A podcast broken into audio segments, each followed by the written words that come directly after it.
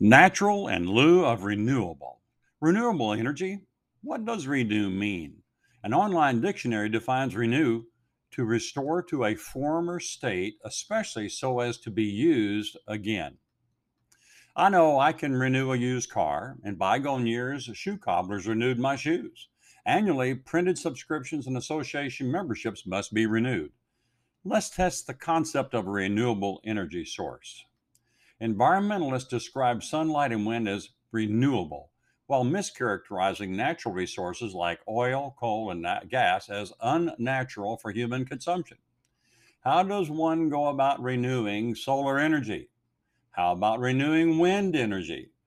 My limited command of the English language is not sufficient vocabulary to describe how I would go about renewing either the sun or West Texas wind. For a moment, can we consider solar energy and West Texas wind energy as natural resources?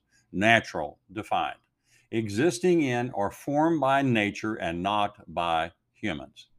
Now let's consider other natural resources. Is there anyone among us above the age of 10 years who does not know oil, coal, and methane gas are natural resources?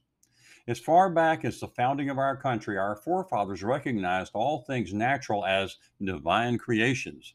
Consider this phrase from the Declaration of Independence quote, the separate and equal station to which the laws of nature and of nature's God entitle them, end quote.